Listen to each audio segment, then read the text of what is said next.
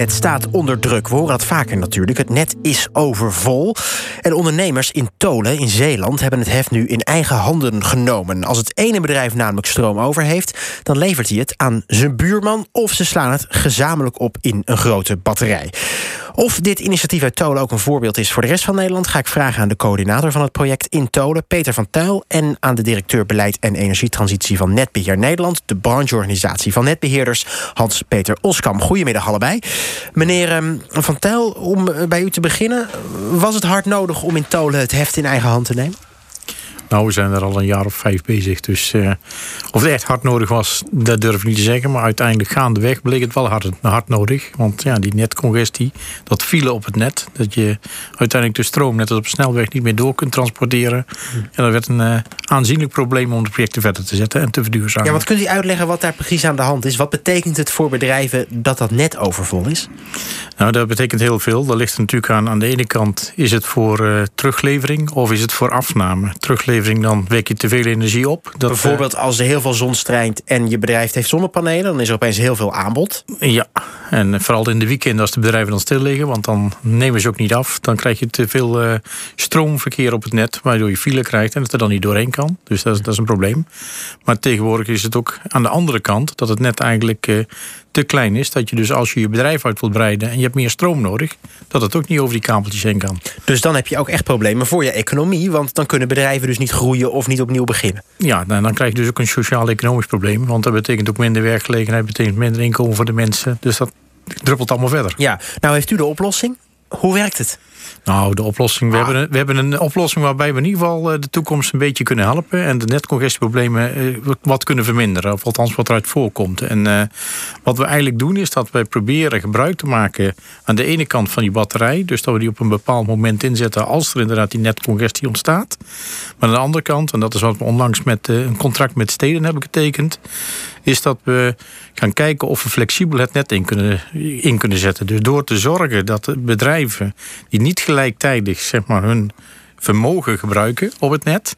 Ja. Dat dan de ene partij het van de andere partij even kan gebruiken als degene die het niet gebruikt het weer nodig heeft. Oké, dus er is een. Uh, je hebt, hoeveel bedrijven doen er mee in Tolen?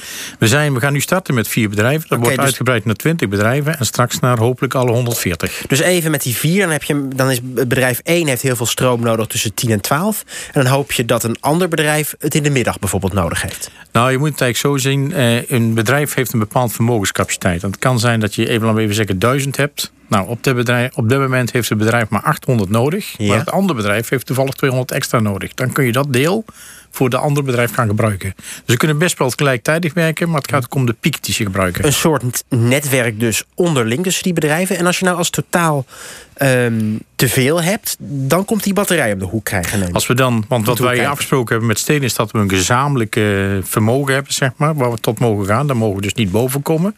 Als dat dan dreigt, dan kun je de batterij inzetten. Oké, en daar wordt het dan opgespaard, bijvoorbeeld in het weekend. En dat kunnen die bedrijven dan door de week weer gebruiken. Dat kan bijvoorbeeld, het zou kunnen. We kunnen ook zeggen dat we er andere dingen mee gaan doen. Maar dat, uh, dat heeft ook, je moet ook zo'n batterij rendabel maken natuurlijk. Moet ook betaald kunnen worden. Dus dan kun je ook weer andere dingen met de onbalansmarkt of iets dergelijks kun je dat doen. Om uiteindelijk dat geheel uh, rendabel te krijgen. Ja. Hans-Peter Oskam van Netbeheer Nederland. Uh, dit is een soort lokaal energienetwerk. Hoe kijkt u naar dit project in Tolen? Um, ja, ik denk dat wij heel blij zijn met dit soort initiatieven. Hè. Dus uh, kijk, het elektriciteitsnet uh, zit vol op uh, steeds meer plekken in Nederland. En ehm, ja, wij zijn heel blij met lokale ondernemers die denken de handen naar inslaan om te kijken van hey, hoe kunnen we hier nou slim mee omgaan en hoe kunnen we dit oplossen. Ja, is het ook niet een beetje pijnlijk voor de netbeheerders dat, dat die netten overvol zitten en dat nu ondernemers zelf maar het heft in handen moeten nemen?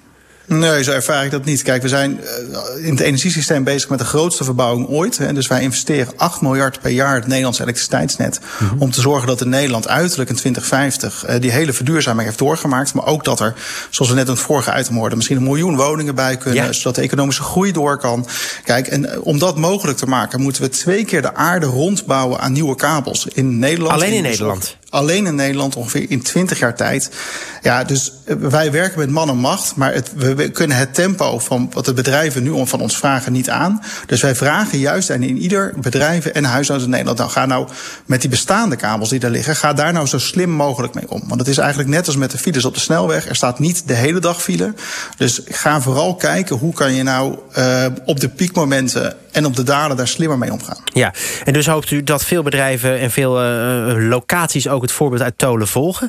Uh, was het moeilijk om die bedrijven te overtuigen, meneer Van Tuil? En voor Tolen in ieder geval niet. Ik moet zeggen, daar is heel veel enthousiasme om aan dit programma te werken. Maar ik moet ook zeggen, we hebben ook andere terreinen waar dat ook gebeurt. Dus dat, in EPE is een project toch, in, onder andere. En ja. in Zwolle toch? In Zwolle hebben ze, die hebben gisteren als goed is een dergelijk soort contract getekend als wij Kijk. vorige week gedaan, of twee weken terug gedaan hebben. Dus daar gaat het ook de goede kant op. Uh, dus dat is heel belangrijk. Maar ik moet echt eerlijk zeggen, de ondernemers, het is niet zo dat ze niet willen.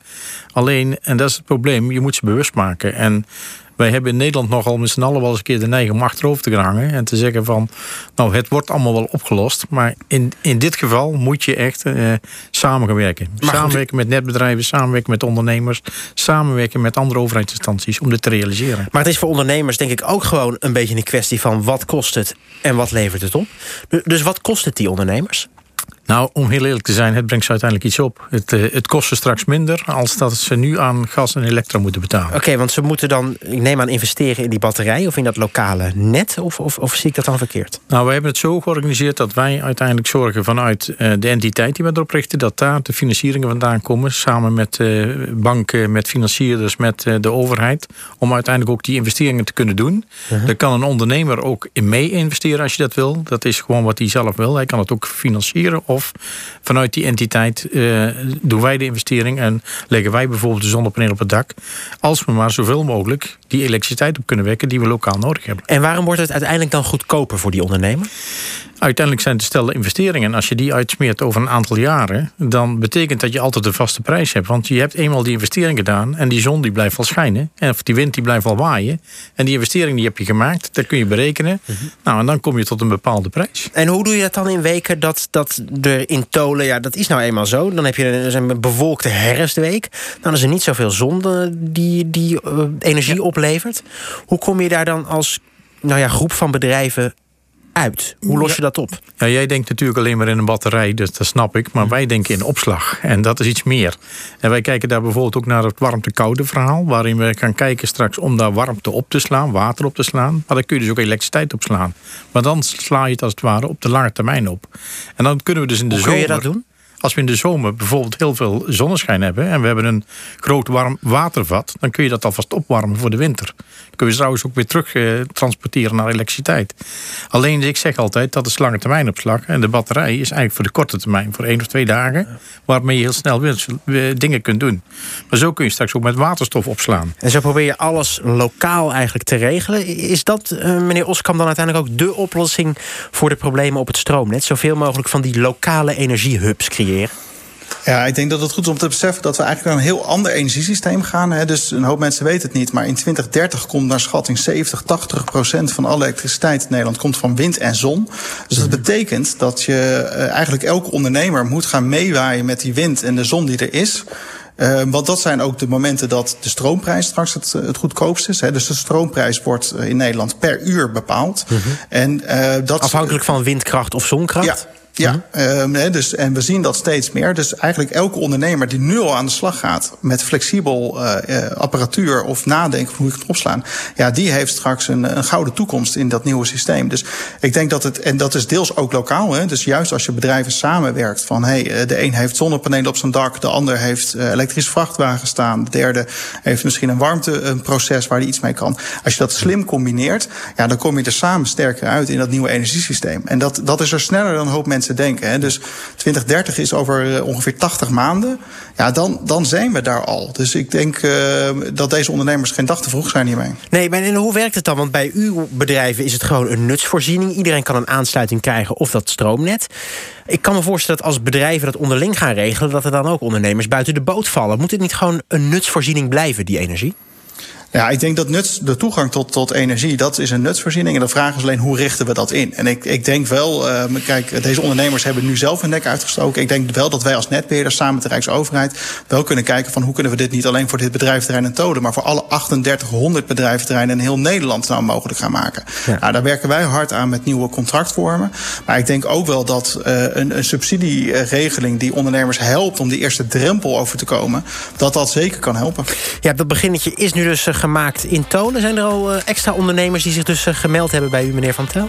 Ja, ik heb uh, alweer drie bedrijven die geïnteresseerd zijn om uh, op deze manier de boel op te gaan pakken. Kijk, iedereen wil lokaal zijn energie op gaan wekken. Zoals dus nu in Tolen gebeurt en ook op andere plekken lijkt dat de toekomst. Dank dat jullie daarover wilden vertellen. Peter van Tel is coördinator van het project in Tolen namens On E-Target. En we spraken ook met Hans-Peter Oskam, directeur beleid en energietransitie van Netbeheer Nederland.